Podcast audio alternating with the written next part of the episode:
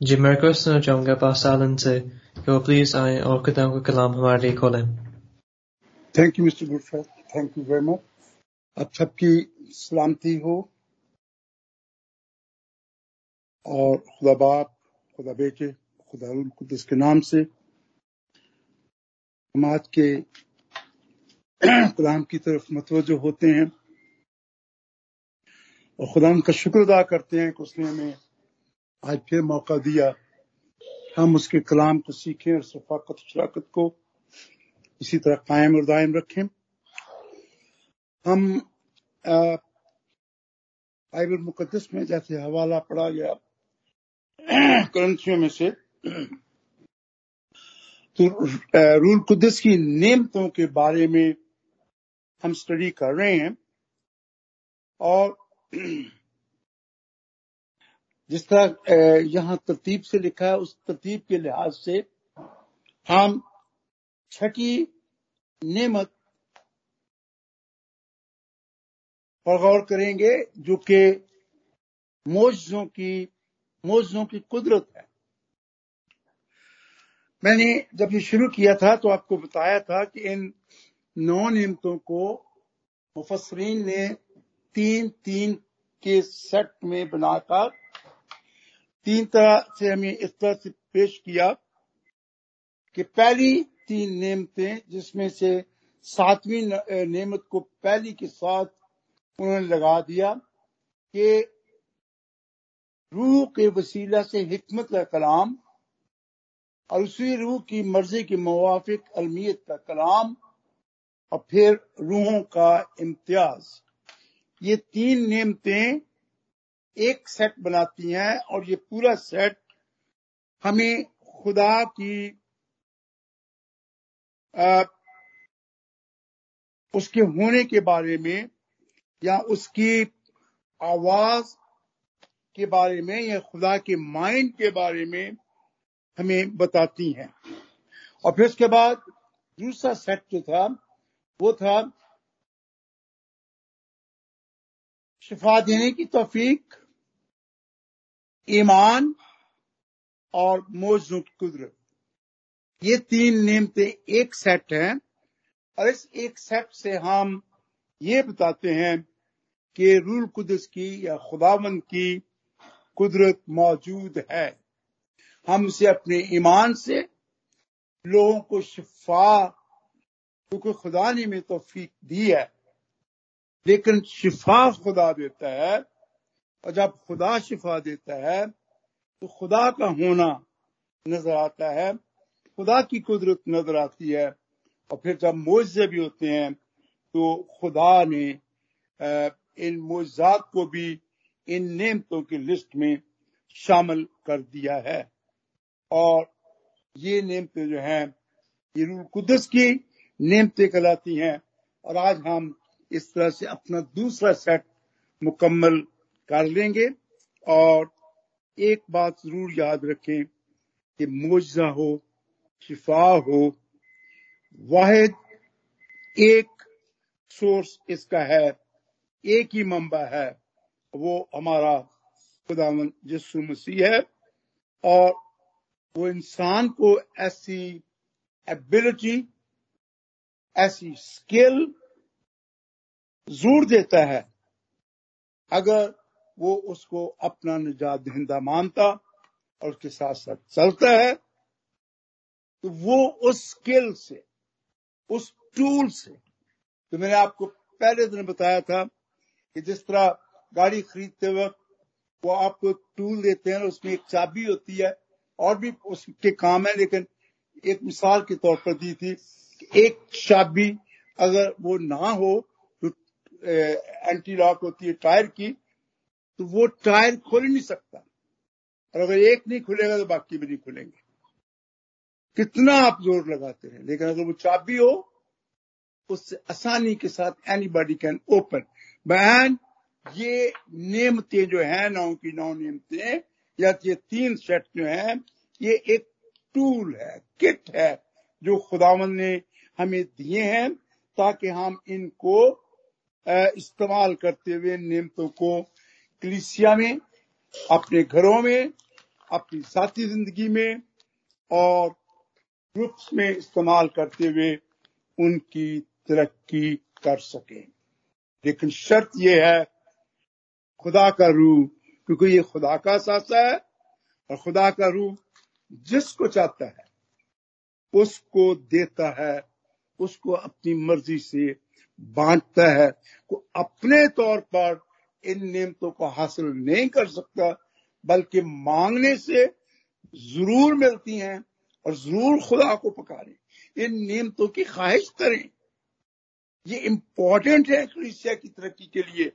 और यही वजह है, खुदा मत है कि अगर तुम बुरे होकर अपने बच्चों को अच्छी चीज़ें देना जानते हो तो तुम्हारा आसमानी बाप तुम्हारे मांगने पर तुम्हें क्यों नहीं देगा? हम मांगते नहीं। हम इन नियमों का की प्रभाव भी नहीं करते और ना ही इन पर प्रीच किया जाता है, ना ही इन पर टीचिंग दी जाती है। इसलिए लोग इन रूहानी नियमतों से बेबहर हैं, लेकिन खुदा का कलाम हमें गारंटी देता है कि अगर आप इन आसमानी नियमतों को चाहते हैं, उससे मांगे वो ज़रूर देगा। वो ज़रूर देगा, ये उसका वादा है। और ये खुदावन को जो अपना शख्सी निजात ज़िंदा मान लेते हैं, उसके साथ चलते हैं, उसको जानने की कोशिश करते हैं। एक तो कबूल करना होता है, फिर उसके बाद मसीह खुदा को जानना भी होता है। जो उसको जान जाते हैं, ये वादा उनके लिए और उनकी औलाद के लिए है। और इसीलिए मसीह ने कहा था, जाते वक्त कि मैं तुम्हें दूसरा मददगार दूँगा। मेरे जैसा मददगार होगा।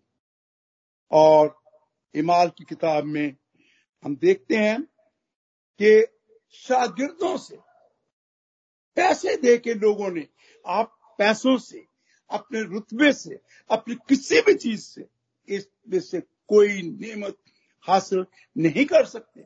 और शागिर्दों को लोगों ने पैसे दे के खरीदना चाहिए। और उन्होंने कहा, तुम खुदा की दी हुई नियमत को दौलत से खरीदना चाहते हो। तुम्हारी दौलत तुम्हारे साथ गारत हो। ये सिर्फ़ यस्सु के नाम से हासिल होती है। वफादार और ईमानदार शख्स को मिलती हैं, ताकि वो खुदा का जलाल ज़ाहिर करे। ये नियमतें सिर्फ़ और सिर्फ़ खुदा के जलाल के इस्तेमाल करने के लिए हैं। और जैसे मैंने पहले सेट का, दूसरे सेट का ज़िक्र किया, वो और आगे आने वाली तीन नियमतें जो कि वॉइस ऑफ़ गॉड है, ये सारी मिला के सिर्फ़ हम खुदा के जलाल को इस्तेमाल करते हैं। इन नियमतों का फ़ायदा क्या है? हम आज मोजे के बारे में सीखेंगे, लेकिन इससे पहले सुलेमान के पास एक नेमत थी, मैंने पहले मिसाल दी थी। और आज तक उसका नाम पूरी दुनिया में रोशन है। हिकमत का कलाम। आज हम फजल के दौर में हैं नौ नियमते हैं। ये रिपीट मैं कर रहा हूँ। हम इनकी प्रवाह नहीं करते, हम मानते नहीं इन नियमतों में से। और जब ये नियमतें आ जाती हैं तो इब्तदाई कलिसिया की तरह कलिसियाएँ बन जाती हैं। क्यों? एक ही सरमन में तीन हज़ार लोग ताकि जमात में शामिल हो गए। ये मुआवजा है। क्योंकि नियमत को मांगा गया। नियमत को मांगा गया। और उसका इस्तेमाल हुआ। आज फेक दुआएँ भी होती हैं, पुलपट पर खड़े होकर भी हो जाती हैं। लोग झूठ भी के बोलते मुझे रूल कुदस ने ये दिया, मुझे खुदा ने ये बताया उठ कर हाँ इसीलिए रूहों का इम्तियाज़ दिया गया है, खुदा देता है। जब वो देता है तो इसीलिए है। लेकिन कई लोग दूसरों को सुन के मुकाबले के साथ कहना पसंद करते हैं। उन्होंने शायद कभी दुआ भी ना की हो। एक दफ़ा पुलपुर पे आगे हो कि फलाने ये बात की है, मैं भी कर। उन्हें इल्म ही नहीं कि ये नेमतें क्या है। अब जिसको ये नेमतें मिलती हैं, वो रूल कुदस के मुकम्मल कंट्रोल में आ जाता है और उसको हम में से हर एक जान सकता है, पहचान सकता है और खुदा के नाम से, खुदा के नाम को जलाल देता है। आप देखें, हम सिर्फ़ ग्लोरी ऑफ़ गॉड कर सकते हैं। हम इसको ओन नहीं कर सकते। पत्रस और यूहुना ने हैकल के दरवाजे पर खड़े होकर लंगड़े को शिफा दी। उठ और चल फिर। और देखने वाले लोग हैरान रह गए। एक ही सरमिन में तीन हज़ार लोग जमा हुए। और फिर ये मोजे देखकर भी लोग उनके साथ मिल गए। नेमते खुदा के जलाल के लिए, उसकी गुहाई के लिए, उसकी ग्लोरी के लिए इस्तेमाल होती रहनी चाहिए। कलिसिया तरक्की करेगी। पहली सदी क्लिसिया पहली सदी की क्लिसिया हमारे लिए एक नमूना है। और हमें उस नमूने पर चलना है ताकि हमारी कलिसियाएँ भी इसी तरह चलें। क्यों नहीं चली? क्योंकि लोगों ने इन नियमतों का आज तक बिल्कुल बिल्कुल मांगने की ख्वाहिश भी नहीं की और ना ही इनकी परवाह की है।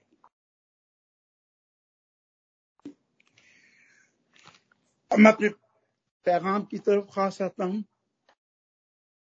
कि मुआवजा क्या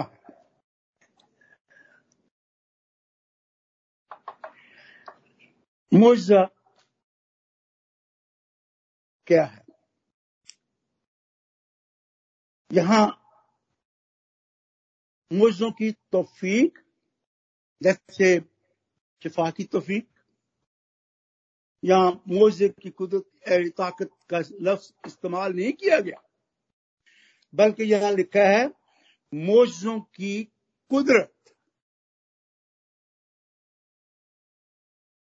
कुदरत का लफ्ज इस्तेमाल हुआ है, और जब हम कुदरत को देखते हैं तो फिर ताकत उसके साथ पैरल लफ्ज है।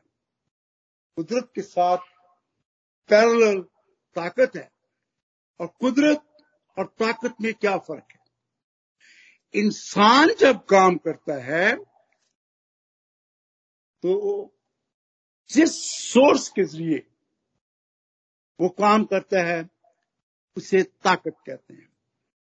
समझने के लिए, अगर मैं बहुत मज़बूत हूँ तो मैं अपने जोरे बाजू से, मेरी ताकत है ना वो? अपने जोरे बाजू से दस किलो का वज़न उठा सकता है।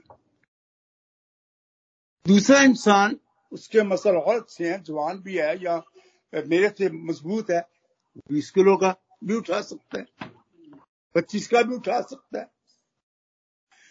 वो इंसान की अपनी ताकत वो सोर्स का ताकत जो है, वो इंसानी जिस्म से है और खुदा ने, आम इंसान, खुदा ने हर ईमानदार इंसान को आम ज़िंदगी में अपनी कुदरत नहीं दी, लेकिन ताकत ज़रूर दी है, जिसको हम जिस्मानी सेहत कहते हैं।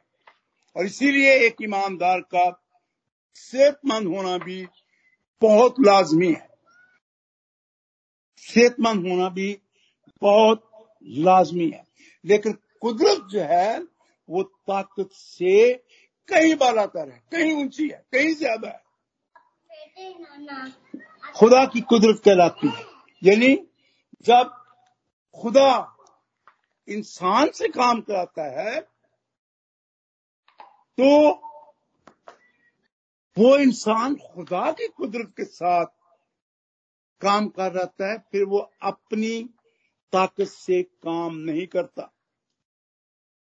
इसलिए बाइबल में बता दिया गया है, इंसान जब खुदा का काम करेगा तो खुदा की कुदरत जब उसको इजाज़त देगी, जब रूल कुदस की वो नेमत, मोजे की कुदरत की नेमत उसको मिलेगी तो उस नेमत के वसीला से वो फिर अपनी ताकत से नहीं, बल्कि रूल कुदस की। कुदरत से वही दस किलो उठाने वाला शख्स एक मन का वज़न भी उठा लेगा।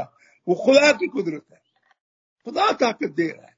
खुदा मुआवजा कर रहा है उसकी ज़िंदगी में। अपनी ताकत से समसून उस पिलर को तोड़ नहीं सकता था। उस इमारत को गिरा नहीं सकता था। पुराने आजनामा में रूल कुदस आता था रूल कुदस चला जाता था। और सैमसन, चूँकि खुदा का नजीर था, जब वो मांग, माँगता था, खुदा से रूल कुदस देता था, और उसके इन मोजों से, वो मोजे भी कह ले आप, वो दुश्मनों से बचता रहा। और आखिर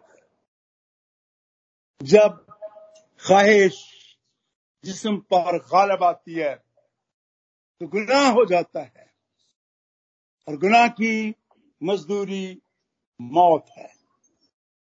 जब उससे रूल कुदस ले लिया गया, क्योंकि खुदा ने कहा था, उसके बाल ना कटवाना, वो अपनी ख्वाहिश के चुंगल में आ गया, वो जलाला के चुंगल में आ गया। उसने कहा, तेरी ताकत का राज क्या है? उसने अपना राज बताया और उसने लोगों को बुला के उसके बाल कटवा दिए। वो ताकत जो रूल की ताकत थी जाते रहे, क्योंकि वो खुदा के खिलाफ हो गया। और अब उसमें इंसानी ताकत थी। अब वो फिर उन बत्तीस पिलर्स को या और दूसरे काम करना चाहते लेकिन he could not do that खुदा की ताकत उससे जाती रही थी। गिरफ़्तार हो गया, पकड़ा गया। और आगे आप उसकी स्टोरी अच्छी तरह जानते हैं। मैं उसमें मजीद डिटेल में जाना नहीं चाहता। मुजा एक ऐसा डिस्प्ले है, जो इंसानी अकल इंसानी ताकत इंसानी महारत इंसानी तजुर्बा से बहुत बालाता है यानी ऐसा काम जो ज़मीन पर हो जाए तो इंसान की सोच से बालातर हो। कोई काम इन तीनों ताक, तीनों चीज़ों यानी ताकत अक्ल और तोबा से बालातर हो, वो मुआवजा कहलाता है। वो मुआवजा कहलाता है।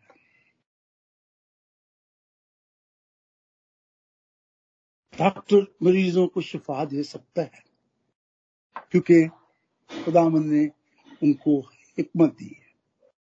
उनको ये फहम दिया है और उस फहम से एक बीमार की बीमारी को डायग्नोस करके, दवाई दे के शिफा ज़रूर दे सकते हैं।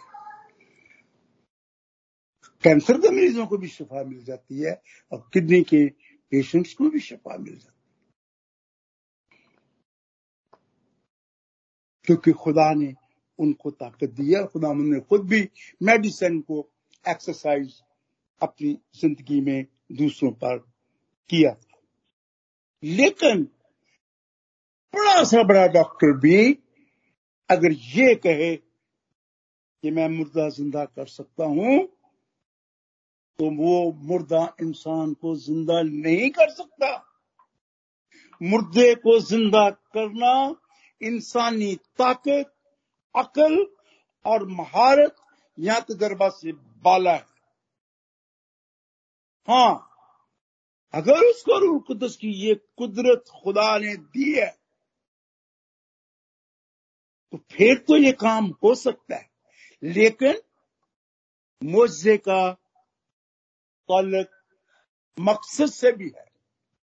अगर कोई मकसद नहीं है तो खुदा किसी को खुश करने के लिए मुआवजा ज़िंदा करने की इजाज़त नहीं देता।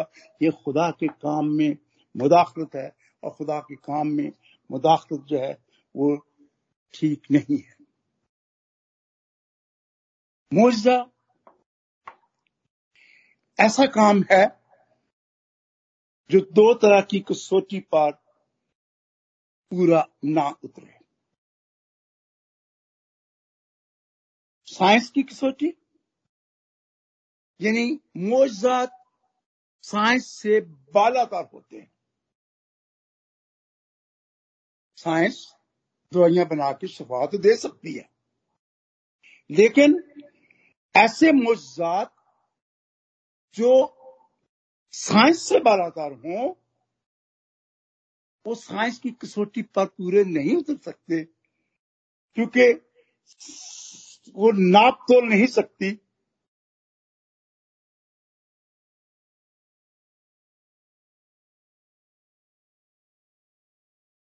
साइंस के बस से चीज़ें बाहर होती हैं, और फिर दूसरी बात ऐसा काम जो कानून फितरत के खिलाफ हो, जो कानून फितरत के खिलाफ हो, वो मुआवजा कहलाता है। कैसे? कोई इंसान पानी के ऊपर नहीं चल सकता, ये साइंस कहती है। ये साइंस कहती है कि कोई शख्स क्योंकि वो ग्रेविटी का असूल और वो गिर जाएगा, डूब जाएगा पानी में। लेकिन खुदावन यसुमसी जो तमाम कायनात का खालिक मालिक है, वो पानी पर चलता है। क्योंकि वो कुदरत है उसमें। लेकिन खुदावन यसुमसी तो खुदा था, लेकिन पथरस तो खुदा नहीं था। लेकिन वो पानी पर चल रहा है। ये कानून फितरत के भी खिलाफ है और साइंस के भी खिलाफ है। दूसरे लफ्जों में और आसान लफ्जों में हम कह सकते हैं मोजा साइंस और कानूनी फितरत के खिलाफ एक चैलेंज है। मोजा साइंस और कानूनी फितरत के खिलाफ एक चैलेंज है और पत्रस अगर पानी पर चल रहा है तो लॉ ऑफ़ नेचर और लॉ ऑफ़ ग्रेविटी के खिलाफ है। और यहाँ मुआवजा जो है, जब पत्रस पानी पर चलता है तो वो साइंस की कसौटी पर, पूरा नहीं उतरता वो साइंस की कसौटी से बालातर है, उसको मुआवजा कहते हैं। और सारे के सारे मुआवजे साइंस और लॉ ऑफ़ नेचर की नफी करते हैं। ये चैलेंज है। मुआवजा हमेशा खुदा करता है। इंसान कर ही नहीं सकता जब तक उसको मुआवजे की कुदरत ना दी जाए। वो अपनी ताकत से नहीं कर सकता। मैंने आपको ताकत और कुदरत के दरमियान फ़र्क बता दिया। मुआवजा सिर्फ़ और सिर्फ़ खुदा की दी गई ताकत से, दी गई कुदरत से होगा। मैंने ये भी कहा कि मुआवजे का मकसद होता है कोई। अब देखिए जायर की बेटी को ज़िंदा करना, वो मान गए। उसका असूल यह है कि जो बात अब उनके बस में नहीं रही और उसको मान लिया जाए। वो लड़की मर गई और उन्होंने मान लिया। अब जब उस सिचुएशन में या तो कोई कुदरत वाला शख्स, जिसे खुदा ने अपनी कुदरत दी हो, या फिर खुद मसीह खुदावन, रूल कुंदस इंटरवीन करे तो मुआवजा हो सकता है। वरना मुआवजा नहीं होगा। लाजर। अगर मर गया है, उसकी बहनों ने मान लिया कि खुदामंद उसको मरे हुए चार दिन हो गए वो मर गया है। जब तक खुदामंद इंटरवीन नहीं करेगा, क्योंकि वो ज़िंदगी बख्शने वाला है। और फिर ये भी कहा है मुर्दे उसकी आवाज़ सुनते हैं। और उसने कहा, आए लाजर, कब्र से बाहर आ। ये कॉल पूरा हुआ कि मुर्दे मसीह खुदावंत की आवाज़ को सुनता है। उस माहौल में मसीह खुदावंत गया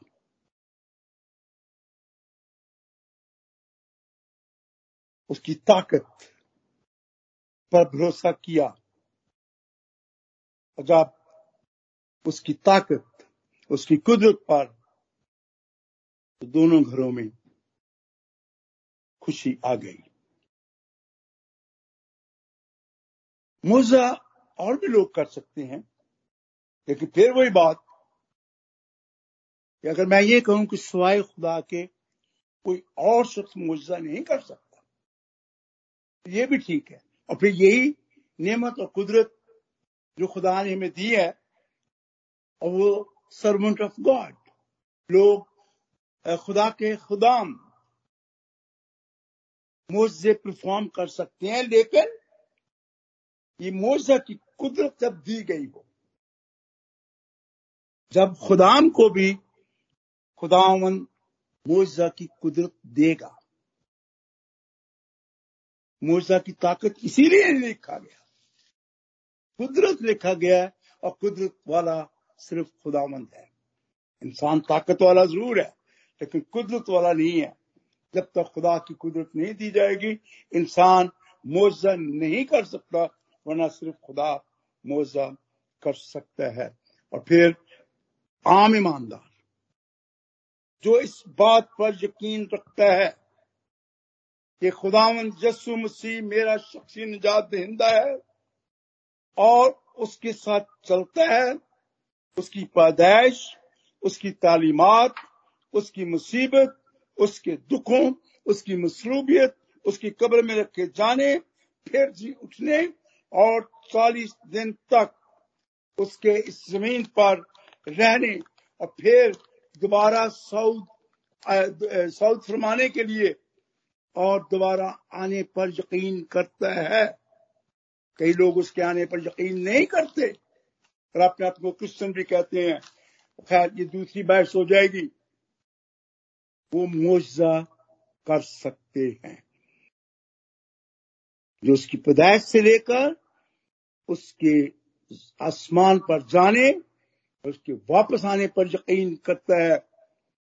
और यही हमारा ईमान है, यही हमारा अकीदा है, यही इन मोजात का मकसद है कि हम इन मोजात के वसीला से खुदा की कुदरत को दिखाएँ, खुदा के होने को दिखाएँ और अपने ईमान का इकरार इन मोजात के साथ करके दिखाएँ। इसलिए तो रसूलों ने भी कई मोजे किए और आज कई खुदाम करते हैं जिनको खुदा मोजे की कुदरत देता मोजे की ताकत नहीं मोजे की कुदरत देता है। और लोग कई दफ़ा बाइबल के अल्फाज पर गौर नहीं करते और काम करना शुरू कर देते मोजे का मकसद भी यही है कि हम मसीह खुदावन को शाफी माने और दूसरे लोग भी उसको देख के शाफी माने, एक मकसद ये भी हो सकता है। कि हम मसीह खुदावन को लोगों के सामने पेश करें। इसीलिए खुदावन ने इन नियमतों को अपनी खिदमत में शामिल कर लिया। खुदावन ने इन नियमतों को अपनी खिदमत में शामिल किया, लेकिन कुदरत अपने पास रखी है। शिफाया खिदमत को लोग मानते हैं।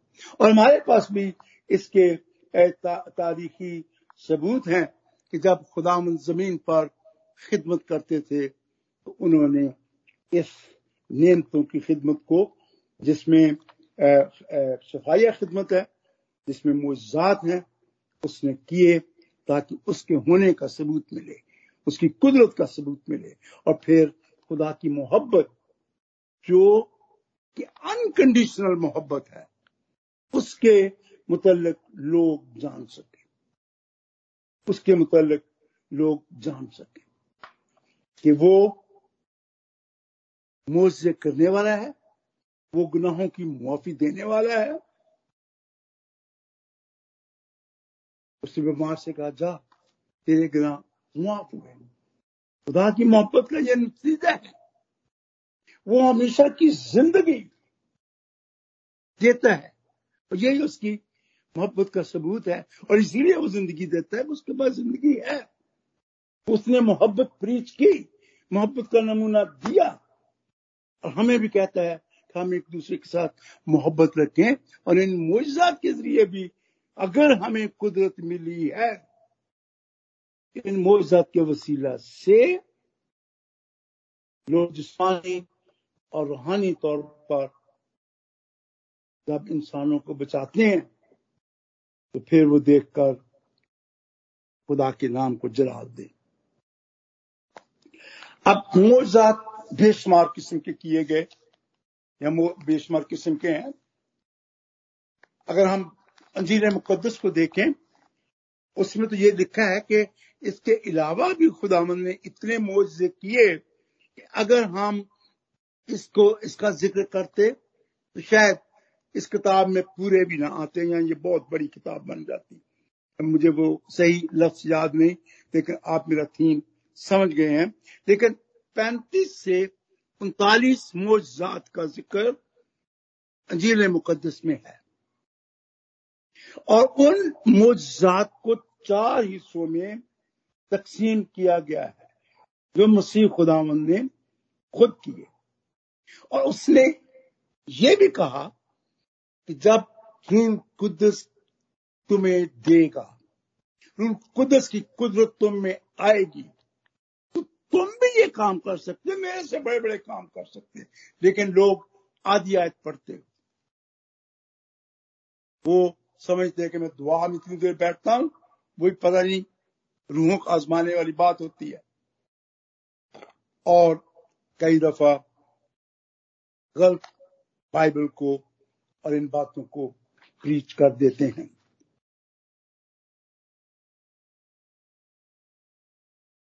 पहला पहला किस्म कह लें, शफाया मोज हीलिंग मिनिस्ट्री और ये ज़्यादातर कलाम मुकदस में हीलिंग मिनिस्ट्री जो है, उसका ज़िक्र है। और जब कोई बीमार अपनी बीमारी से निजात पा जाता है, शिफा पा जाता है तो फिर उसकी रूहानी ज़िंदगी भी जाग उठती है।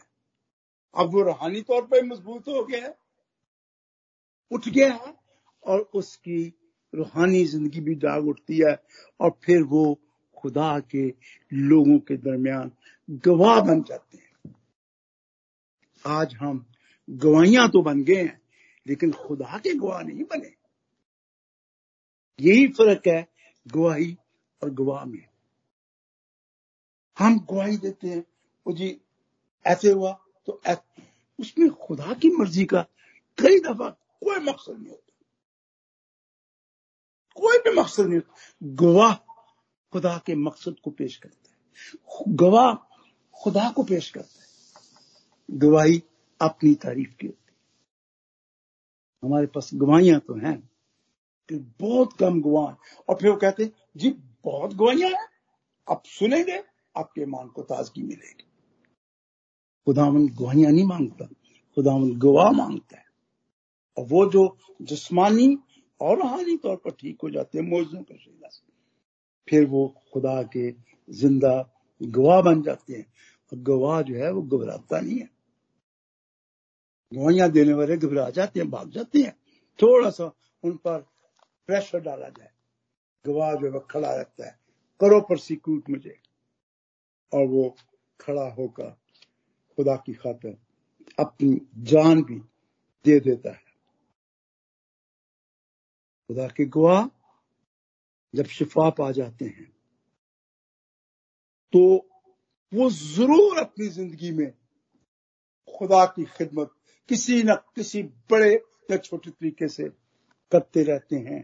और यूँ अपने ईमान को शो करते और यूँ अपने गवाही देते हैं, लेकिन ज़िंदा गवाह बन के ऐसे नहीं उठे, कई लोग ऐसे होते हैं, दस दफ़ा कोई शफायत शफा देने रहेंगे, दस दफ़ा उनके सामने खड़े हो जाएँगे। ऐसे गवाह और जी कोई गवाहियाँ हैं जिसका मर्ज़ी दिल करता आ जाए। और मैंने जी बाजा बजाया मैंने ये किया तो मुझे ये गीत आ गया। और मैं आज सुनाने लगा। ये कौन सी गवाही है? उस गवाही उस जबूर से, उस गीत से आपको क्या मिला? नो बडी विल टेल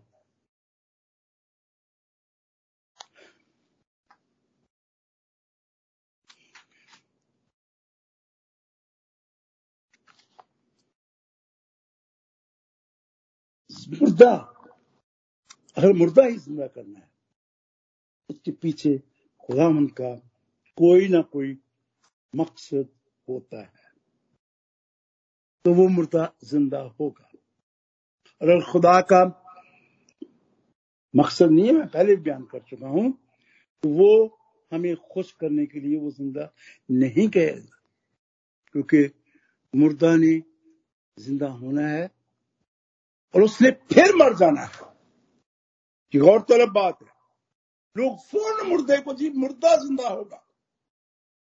और भाई, मुर्दा ज़िंदा हो गया। ओके, चलो जी, आपके कहने से हो गया। दस साल और ज़िंदा रह लेगा। वो फिर मर जाना है। लेकिन क्या आपने इस बात की फ़िक्र की कि वो मुर्दा जो ज़िंदा हो गया है वो अब मसीह में नई ज़िंदगी पाएगा या नहीं? शायद उसने पहले मसीह में ज़िंदगी पाली हुई थी और वो मर गया। और वो खुदा के पास है। आप खुदा के काम में इंटरवीन करके, वो जी मैं मुर्दा ज़िंदा करूँगा, वो भी उसका क्या फ़ायदा है? दस साल के बाद फिर मर जाएगा। मसीह खुदावन, इस बात की ज़्यादा फ़िक्र करते हैं कि जो शख्स ज़िंदा है, वो अपनी रूहों को बचाए और फिर दूसरा मकसद इसके लिए यह था कि उन दिनों में नक्सिज्म बहुत था। उसको खुदामंद ने चैलेंज किया। वो कहते थे, रूह खुद ब खुद जिसम में आ जाती है और मुर्दा ज़िंदा हो जाता है। खुदावन ने यह साबित किया कि रूह मेरा वर्षा है। रूह मेरे कब्जे में है। रूह कुदस मैं देता हूँ। रूह खुद ब खुद नहीं आता। रूह मैं देता हूँ। और इस चीज़ के चैलेंज के लिए मसीह खुदावन ने मकसद के तौर पर इन मुर्दों को ज़िंदा किया। उसने सिर्फ़ पूरी अंजील में तीन मुर्दों को ज़िंदा किया। और सिर्फ़ ये वादा कि मेरा रूहों पर भी इख्तियार है और मेरा बदरूहों पर भी इख्तियार तीसरी किस्म का मोर्चा कह रहे बदरूहों को कास्टिंग ऑफ़ द डीमंस बदरूहें कौन है? ये खुदा की क्रिएशन है। और ये जैसे जर्मिया में भी लिखा हुआ है, और हमने किसी दिन, किसी ने पैगाम दिया था कि ये जब शैतान गिरा दिया गया, इनके पास बड़ा अच्छा उहदा था, आसमान पर, फरिश्ता था तो उसके साथ उस, वो साथी भी जिन्होंने खुदा उनकी डिसोबीडियंस की थी उन सबको ज़मीन पर गिरा दिया गया। कोई सांप की शक्ल में कोई बदरूहों की शक्ल में कोई किसी और शक्ल में इंसानों पर हमला आवर होते रहते हैं। लेकिन खुदा इन बदरूहों को निकालते हैं। और मैं आपसे फिर दरखास्त करूँगा, पहले भी कर चुका अगर आपके पास खुदा की कुदरत नहीं है, इन बदरूहों को निकालने की कोशिश आप ना करें। क्योंकि खुदावन ये डरती थी। खुदावन की आवाज़ को पहचानती थी। मसीह खुदा ने उनको डांटा। और अगर आगे से कुछ जवाब मिले कहने का चुप रहे। डांटा और चुप रह। बदरूहें उसकी बातें सुनती थी, उससे डरती थी, उसको देख लेती थी तो भाग जाती थी।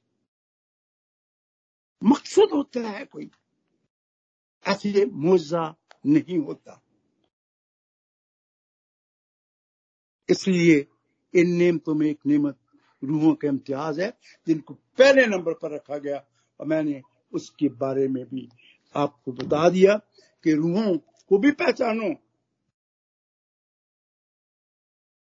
रूहों को भी पहचान और फिर एक और बात, क्यों मुझसे किए जाते हैं? Showing the power of nature बल्कि showing the power over the nature हम कहें तो ये और भी अच्छा है। खुदा यसुम से जी में जा रहा है। आप सब वाकफ है, इस वाक्य से। शागिर्दों ने जगाया, ओ भाई, बड़ा तूफ़ान आ गया है, हवा चल रही है, पानी चढ़ा है। और उसने बिल्कुल उसी तरह उनको पानी और हवा को डांटा, चुप रहे और थम जा। पानी थम गया, हवा बंद हो गई। और पीछे और भी किश्तियाँ आ रही होंगी, क्योंकि वो इलाका ही किश्तियों का था। आर पार जाने के लिए। और उनमें ईमानदार भी बैठे होंगे और गैर ईमानदार भी बैठे होंगे। और उन्होंने भी कहा, ये कौन है जो हवार पानी पर भी इख्तियार रखता है, जो हवार पानी को भी डांटता है? To show the power over nature मुआवजा का ये मकसद भी हो सकता है क्योंकि कोई मुआवजा बेफायदा नहीं हो सकता। और हर वो शख्स उसका बैनरी बेनिफिशरी हो सकता है, जो उस वक्त वहाँ मौजूद है, जो पीछे किश्तियाँ आ रही थी, उनके गैर ईमानदार लोगों ने देखकर ज़रूर ईमान लाए होंगे। फिर जैसे वो मफरूज है और वो पानी के पास पड़ा है और उसको उसने उठा खड़ा किया। मफरूज को तो फ़ायदा हुआ होगा, लेकिन कई और लोग जो सिचुएशन में खड़े थे, वो भी देख के हैरान हो गए।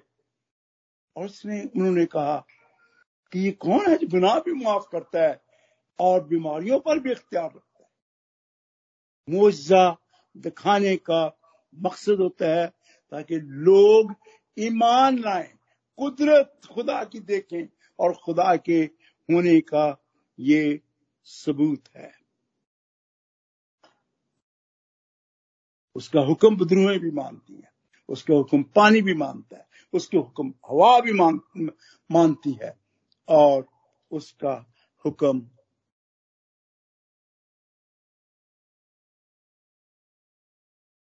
दूसरे बीमार लोग मानते हैं और वो खड़े हो जाते और इसका फ़ायदा क्या होता है? ईमानदार अगर वहाँ ना भी हो, सुनकर उनके ईमान को ताजगी और इजाफा ताजगी मिलती है और रूहानी फ़ायदा भी मिलता है। और आज भी हम देखें, खाली कई दफ़ा हम टीवी पे या डिवाइसेस पर सुनकर के जी ऐसा हुआ। और अक्सर लोग अपनी शो की खातिर यहाँ हकीकत में भी होगा कि देखें जी, अभी उस पर चल के आई बच्ची और अब ये ठीक हो गई है ये उसकी क्लचेस इधर पड़ी है। और हम इतनी दूर डिवाइसेस पर देखकर भी कई दफ़ा खुश होते हैं, क्योंकि वो हो गया। फिर जो मसीही नहीं या जो कमज़ोर ईमान है, उनका ईमान भी बढ़ता है। मुझे इसलिए भी किए जाते हैं और मुझे कुदरत खुदा इसलिए भी देता है कि लोग कमज़ोर ईमान और गैर मसीही या गैर ईमानदार, वो भी खुदा पर ईमान लेके हैं। और तारीख भरी पड़ी है कि मोजात की वजह से बहुत से लोग मसीही हुए हैं। इसलिए हम ये कह सकते हैं कि हमने जो आज तक इन नियमों को जानने के लिए मैं नेगेटिव लफ्ज इस्तेमाल नहीं करता। शायद कोशिश नहीं की। या इनको अहमियत नहीं दी।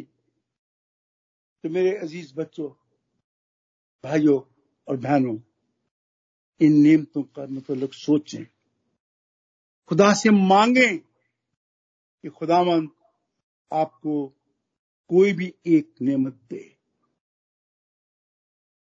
सुलेमान, आपको हिकमत की नेमत मिलती है। या अलमियत की मिलती और अलमियत आपके जेन को तैयार करती है। ये हिकमत से बढ़कर है। अलमियत आपको फैसला करना सिखाती है। और जब अलमियत के उस कलाम से, जो कि दुनियावी कलाम से बहुत बढ़कर है, वो आपको मिल जाता है। तो सुलेमान ने देखे, क्या किया? उन दो औरतों को आई जी, बेटा मेरा है। वो कहती, मेरा है। एक बच्चा भी झगड़ा पड़ गया, क्या होगा? उस अलमियत के कलाम से उसे, उसने फ़ौरन फैसला दिया, सोच के, कि तलवार लाओ। और बच्चे के दो टुकड़े कर और जो असली माँ थी, वो कहने लगी, ना ना ना ना ना, इसको दे दो, ये इसी का है मेरा नहीं है। कम से कम मैं इसको ज़िंदा तो देखती रहूँगी। और दूसरी ने कहा कर दो टुकड़े दो। और सुलेमान ने कहा, बच्चा लेके उसकी असली मांग को दो। ये अलमियत के कलाम का फैसला, जो कि किताबों के वसीला से मैं कई दफ़ा हासिल नहीं होता। इसलिए नियमतों के हसूल की कोशिश करें। मांगे तो वो तुम्हें देगा। पलूस भी कहता है कि खुदा की नियमतों को मांग ले। और जब हम नियमतें मांग लेते हैं तो फिर खुदा के नाम को जलाल दें, अपने नाम को जलाल देने के लिए नहीं। आज भी खुदा आपको नियमतें देना चाहता है, ताकि कलिसिया में काम हो, और ये नियमतें कलिसिया के इंतज़ाम के लिए, कलिसिया की रूहानी तरक्की के लिए, कलिसिया में अच्छे कामों के लिए अच्छे फैसलों के लिए। और आज कृषियों में फैसले अच्छे नहीं हो रहे। और आप सब देख रहे हैं। सब देख रहे हैं। कराची में क्या हुआ? चर्च ऑफ़ पाकिस्तान की बात कर रहे हैं। एक अच्छा खासा वेल वेल चर्च तजियाँ उड़ गई क्योंकि इंसानी जेन से फैसले होते रहे। अलमियत और हिकमत से फैसले क्योंकि नियमते नहीं थी नियमते नहीं मांगी गई। आइए मेरे अजीजों, आज हम इस बोझ को, इस चैलेंज को अपने कंधों पर लेते हुए सोचें कि हम क्या कर सकते हैं। इस सवाल के साथ मैं इस कलाम को खत्म करते हुए आपके लिए बरकत चाहता हूँ कि खुदा आप सबको बरकत दे और आज कोई फैसला करके जहाज़ उठे आमीन Amin, Amin ji you Pastor Alan आपकी बहुत wonderful and informative message के लिए thank you very much